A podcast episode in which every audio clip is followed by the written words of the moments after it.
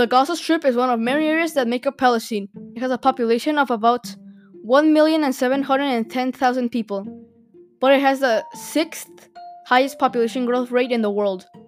It's only 5 miles wide, but 25 miles long.